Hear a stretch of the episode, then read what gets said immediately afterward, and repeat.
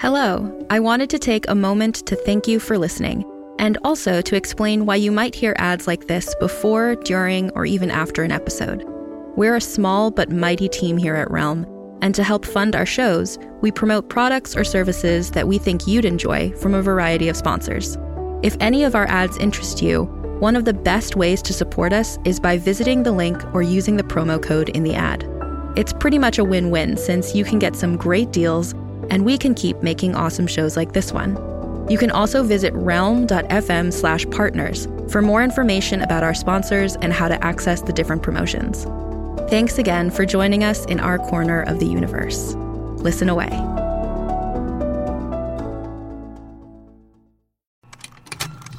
Contained herein are the heresies of Radolf Burntwine, erstwhile monk turned traveling medical investigator.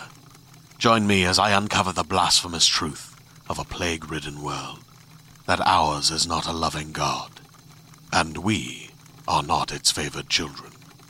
The Heresies of Radolf Burntwine, coming January 2nd, wherever podcasts are available.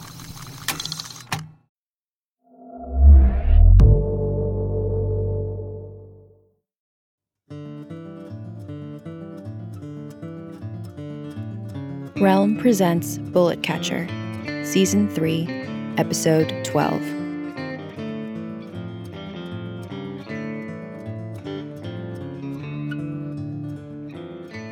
The road home.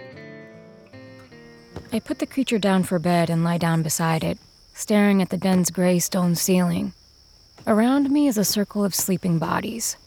Each one of them seems so sure of themselves so positive that what we are doing is the right thing, as if our victory is fated. Or maybe they've all lived long enough that the prospect of death holds little meaning to them anymore. They've already beaten the odds that say you should kick the bucket when you're closer to 30 than 60, and all this is just an opportunity for one last ride before sunset. It's as if I blink my eyes and suddenly it's mid morning, I sit up and find all the bedrolls gone and the sounds of voices drifting into the den with the light from outside. A plate of eggs and a buttered hunk of bread, topped with strawberry preserves, waits for me, still steaming, beside my pillow. I eat quickly and head outside. The others are gathered around the wagon, loading it up and preparing to set off. The mood is dark. Everyone is tired, sore, and still a little embarrassed to have been bested so easily the day before. Speaking of which, Ricky is nowhere to be seen. Nor is Lena, for that matter. A gull caws overhead before dropping a bomb of white guano near me on the stone steps, splashing my boots.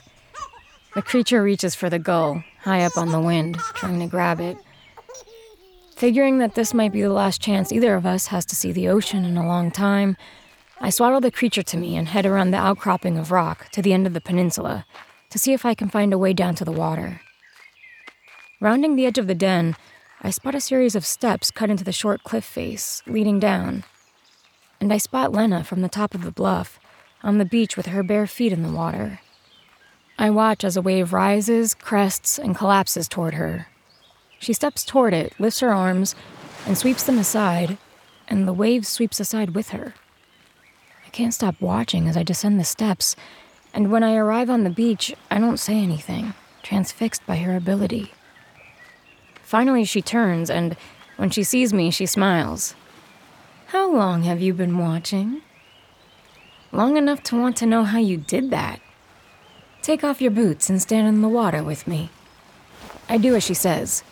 The water is freezing, and I'm taken back to those cold winter mornings up on Lobo's Mountain when I'd wake at dawn, head down to the lake with my towel and bar of soap, and have to step through the thin layer of ice to bathe.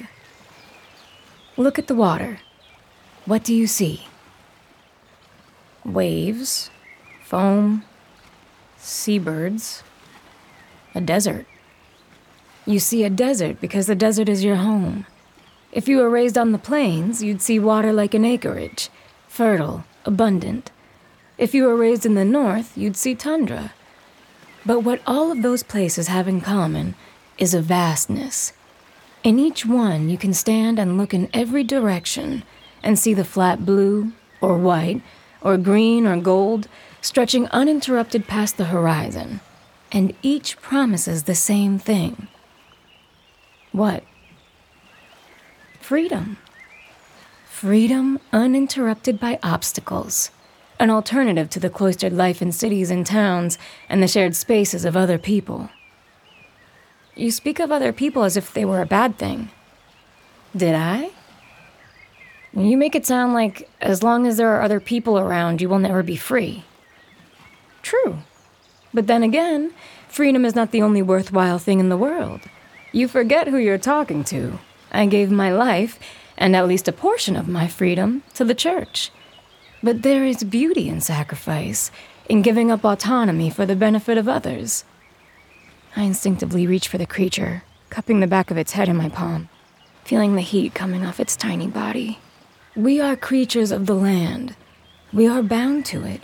If landlessness is freedom, then the earth represents all the ways we are connected to each other. You ask how I manipulated the water. I did so by imagining the ocean as an attacker and the land as what needed protecting. Think for yourself what most needs saving, and then imagine yourself as the shield, and you will find the power to do almost anything.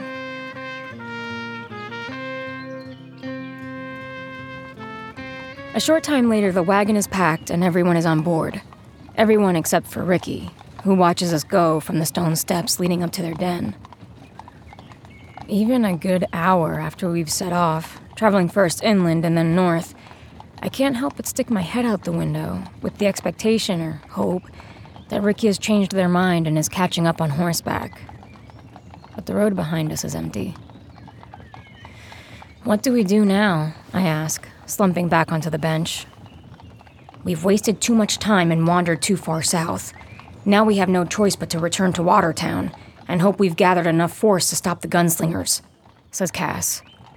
And also hope that there's still a Watertown to save, adds Nico. He looks tired. There are dark circles under his eyes and he hasn't bothered to shave. I can tell he's thinking about Rainer, hoping he's okay. I recommend we make a short stop along the way, says Daniel. For what? You are not the first bullet catchers from the old days to seek me out. Some years back, Ravia and Paz came to see me. They had grown sick of hiding, of pretending they were people they're not, and wanted to know if I wanted to join them, like the old days. I declined, but if I ever changed my mind, they told me I could find them in Las Almas. Nico pulls out a map and unrolls it on his lap. He finds our location and the pass that will lead us back to Watertown. It's not far out of the way. A day, maybe? We could risk it. Then it's settled, says Cass. We head for Las Almas and pray we find Ravia and Paz. We drive north as fast as the horses can run. By the second day, we've crossed out of the greenness of the deep south back into the heat of the desert. My skin prickles with the sense of returning. Now we weave through a forest of rock rising like so many spears, stuck tip first into the ground. The ground is littered with the strange stone, which catches the light like quartz, making the valley glitter the color of gold and blood. They're trees, Lena says. What made them this way? Time and pressure. Age does that, says Daniel. It either toughens you up or makes you soft. I suppose you have to be pretty tough to live so long, I muse, staring out the window at the forest of stone. I have found that kindness works just as well, says Daniel. Then he settles back into his seat and closes his eyes and is almost immediately asleep. His words remind me of Lobo and of the love in his words that I know only came for him later in life. That hard fought for kindness. Looking around the cabin, I see Lobo's face reflected in each of them, in some way, as though when he died he broke into seven different pieces.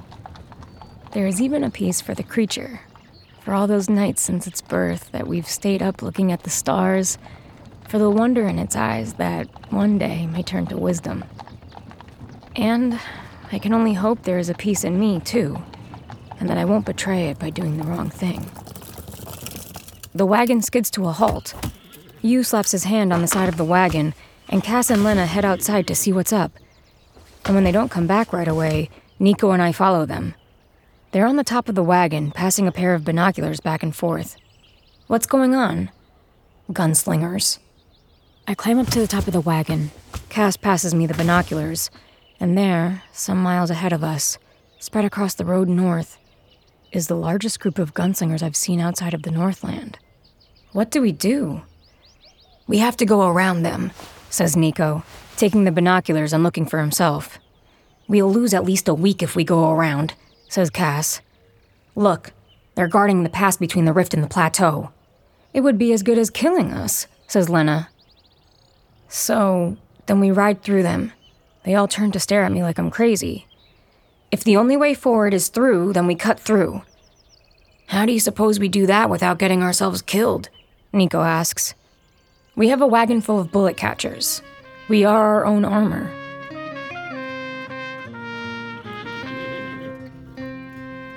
Half an hour later, we're ready to go. Daniel and Lena have jerry rigged the bindings tethering the horses to the wagon so that they can sit up with them and protect them from gunfire. We've removed the doors from the wagon so that Cass and I can stand in the open doorways and fight off the bullets. Nico sits up in the driver's seat with Yu, his rifle lying across his lap. This is crazy, he says. It's not too late to back out. He shakes his head. This is the only way to get back to Raynor? I'd cut through a hundred gunslingers. Good, because that's exactly the deal. I climb up into the wagon where Cass is waiting. She looks tired. She sits with the back of her head resting on the seat, her eyes closed. You okay? She opens her eyes and smiles at me. I was just thinking of Lobo, she says. What about him? She shakes her head. I'll save it for later, if it comes to it and then she picks herself off the bench, stretches her back, and says, Better get going before one of us loses their nerve. We take our positions in the doorways. I lean down and kiss the top of the creature's head. And then I slap the side of the wagon. Yu shakes the reins, the wagon jolts, and we're on our way. We roll quickly toward the blockade, Yu driving the horses as fast as they can go. I hang half outside the door, watching the gunslingers as they first recognize us, watch our approach, and then, realizing we're not detouring, scramble into formation. The gunslingers stand in tight squad formation, blocking the road, with more on horseback in front of and behind those on foot. They were transported here by wagon and motor buggy, but foolishly, they haven't used either of those things to block the road. I guess the last thing in the world they thought we'd do was to attempt a straight on assault. I can only hope that surprise will lend us some kind of edge. We might have the daring, but they have the numbers. The gunfire starts tentatively, as though to ask, Are you really doing this? And up ahead, atop the horses, Lena and Daniel deflect them easily. But when it becomes apparent we have no intention of turning back or stopping, the gunslingers organize themselves and begin the onslaught in measured volleys. We carve through the gunfire like a wedge, making a triangular pocket for us to pass through. And on both sides of the wagon, there is a gray wall of bullets, flowing away from the point where Lena and Daniel sit atop their horses, as though they were doing nothing more than parting a curtain for us to pass through. When we meet the blockade, many of the gunslingers refuse to move out of the way. Either through discipline or stubbornness or foolishness, they make a wall with their bodies, and the horses crash right through them. For a few moments, the sounds of screaming and of bodies passing under the wagon wheels blot out the sound of gunfire. Behind us, we leave two tracks in the sandy ground, traced red with gunslinger blood. And now we are in the heart of the blockade, with gunslingers all around us, a countless number of them firing from every angle. There is no time to think, or fear, or second guess. My hands find their old rhythm. I am the shield, and nothing will get through. I sense the air around me like a bubble, where not even gravity can penetrate. The bullets drift into my space and are suddenly deprived of momentum, tumbling to the ground like birds shot out of the sky. Nearly there! Nico yells from up top, and I dare look ahead of us. There is the end of the blockade, and beyond that, the narrow pass and high cliffs of the plateau. From behind me, a bullet whizzes past my ear and hits the doorframe, sending splinters flying. There's no time to look back. Cass, you okay over there? You worry about yourself, youngin', she yells back, and that's good enough for me. And then we break through the line. Behind us, the scattered and confused gunslingers chase after, firing their guns into the air, not even bothering to aim. A few coax their horses into giving chase, or climb into the buggies and start the engines. Up top comes the sound of Nico climbing to the back of the wagon. He lies prone on the roof and takes careful aim through the scope of his rifle, and after we pass through the cut in the plateau, he fires shot after shot into the rock walls on either side of us. For a moment, there's only the sound of the horses galloping, the crunch of stones under the wagon wheels, and the increasingly distant sounds of the gunslingers giving chase. Then a low rumble starts from high up in the rock walls, and a moment later, rocks and small boulders tumble down, blocking the path behind us. From up ahead, I hear Lena and Daniel send up a cheer. I watch the rock barricade, half expecting it to suddenly tumble away and reveal the gunslingers in dogged pursuit. But the new wall stands fast, and the gunslingers don't try to climb over the top or carve their way through. Holy shit, Cass! I think we did it! She doesn't answer. And when I turn around, there is the other half of the cabin riddled and splintered by bullets, blood thrown on the walls and floors like deep red shadows, and Cass lying on the floor, half propped up against the bottom of the bench. Falling to my knees, I scoop her up in my arms. Her whole body is slick with blood. It covers my arms and gets on the creature. She's breathing, but unconscious. There's no telling how many times she was hit. Help! I scream at the top of my lungs. Help! The creature starts to cry. The wagon skids to a stop, and suddenly there's Nico kneeling down beside me, his lips pursed in concentration, while Daniel and Lena stand over us, watching. Nico checks her over. He has to pry my arms away to look for the wounds. I can't let go of her. Her body seems to have shrunk with the loss of blood. She seems so old and frail in my arms. Emma! Emma! Nico shakes me by the shoulders, and suddenly I'm back in my body. We need to stop the bleeding now, he says, before ordering everyone back in the wagon and for Yu to get back in the driver's seat and get us to Las Almas as fast as possible. Daniel and Lena lend us their kits. Daniel takes the creature, holding its head against his chest so it can't see the bloody scene all around. Lena dabs and cleans the blood from its face with a handkerchief. Nico and I get to finding her wounds, sewing her up wherever possible, and with the bad ones, like the bullet too deep in her belly to get at, and the one lodged amongst the shattered bone in her arm, we do our best to tie off and staunch the bleeding. There's only so much we can do, and hours later, with the light outside gone out so that all we have to see by are the dim oil lanterns inside the cabin, Nico and I resign ourselves to the fact that we've done all we possibly can. Lena hands me a canteen. I take a swig and then pour some into my palms to splash on my face. I taste blood. My hair is stuck to my forehead and matted with blood. But she's still alive. I pass the canteen to Nico and he just holds it like he doesn't know what it's for. Emma, Cass says weakly, not opening her eyes. I lean forward, the adrenaline surging through my tired body once again.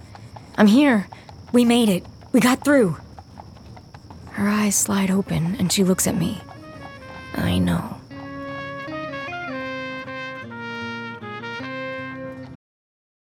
Hey there, this is Justin Bartha. I made a funny new podcast, King of the Egg Cream. It has the greatest cast in the history of podcasts with actors like Lewis Black, I'm torn by my feelings for two women. Bobby Cannavale, You can eat it, or if someone hits you, you can put it on your cut. Melanie Lynskey, I wonder what these marvelous things are that look just like boiled chicken feet. Jason Ritter, I can break things and pick locks and kill people. Michael Stuhlbarg, The whole point is to inspire people that they should make themselves better. Ari Graynor, No, don't whet its appetite. What are you, an idiot? me, Justin Bartha, That's not just any egg cream, that's a Lemke's special. and all narrated by the hilarious Richard Kind.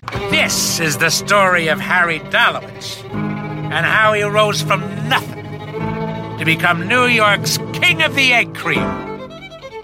So if you like funny true stories, come listen to King of the Egg Cream, available wherever you get your podcasts. We roll into Las Almas just before dawn, when the night is blackest. It's a small city, orange and white adobe buildings rising out of the flat desert, as though they had formed there on their own. The streets, lit by pale green lamps, are empty. We hunt for a sign advertising a doctor's office, and finally find one outside a squat, squarish building near the central plaza.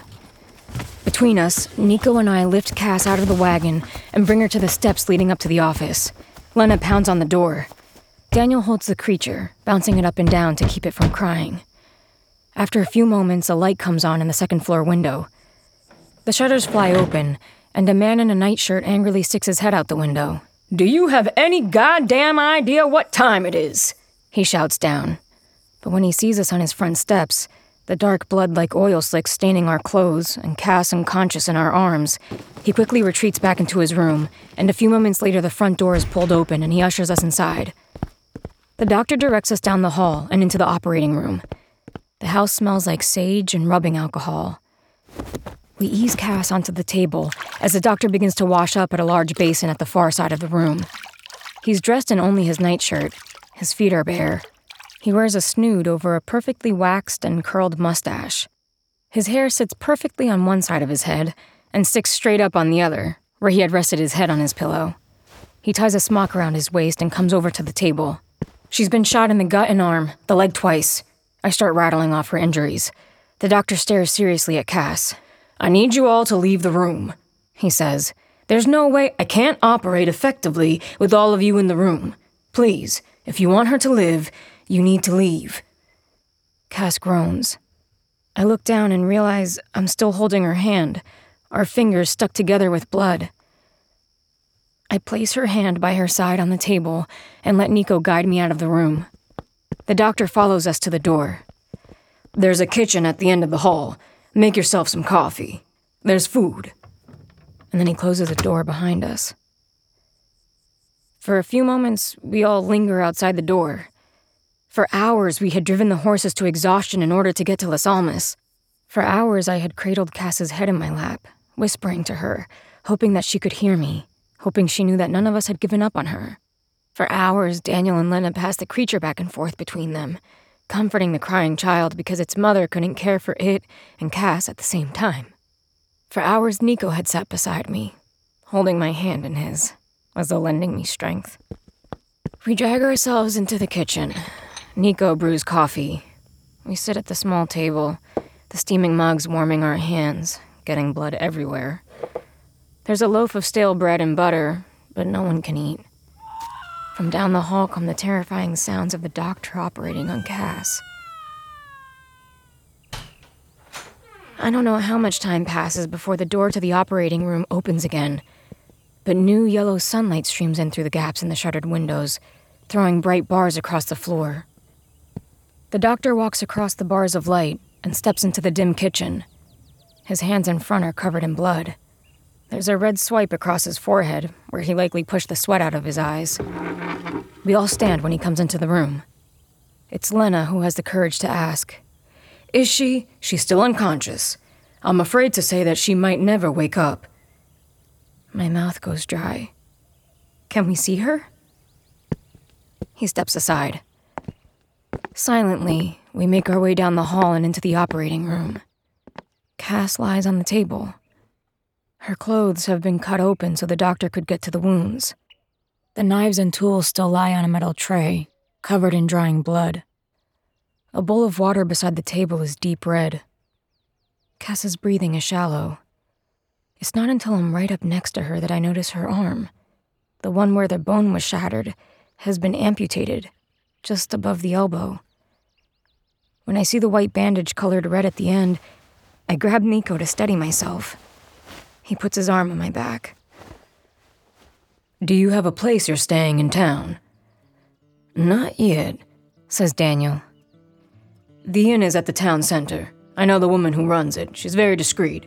I can send a message ahead while we prepare your friend to be moved. They will have a bed set up. She will need to be watched. If she survives the night, she might pull through.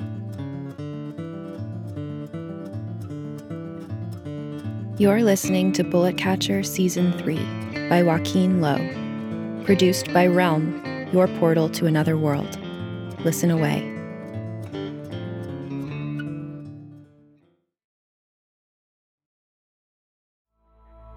Leviathan was created as a sanctuary. No. It's. It's. Tamara. A monument to hope. Hurry. Run. We have to run! And the last refuge of escape. We have to leave now! We've got magma coming in! I am a Valkyrie. Damn it! I murder gods.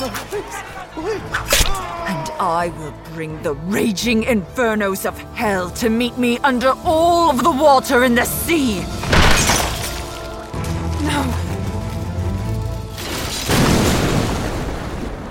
Leviathan was built to represent hope. It will still be our salvation. Discover the Leviathan Chronicles and listen to all three seasons of the award winning Immortal Saga, available at leviathanchronicles.com or wherever you get your podcasts. Immortality or freedom, which would you choose?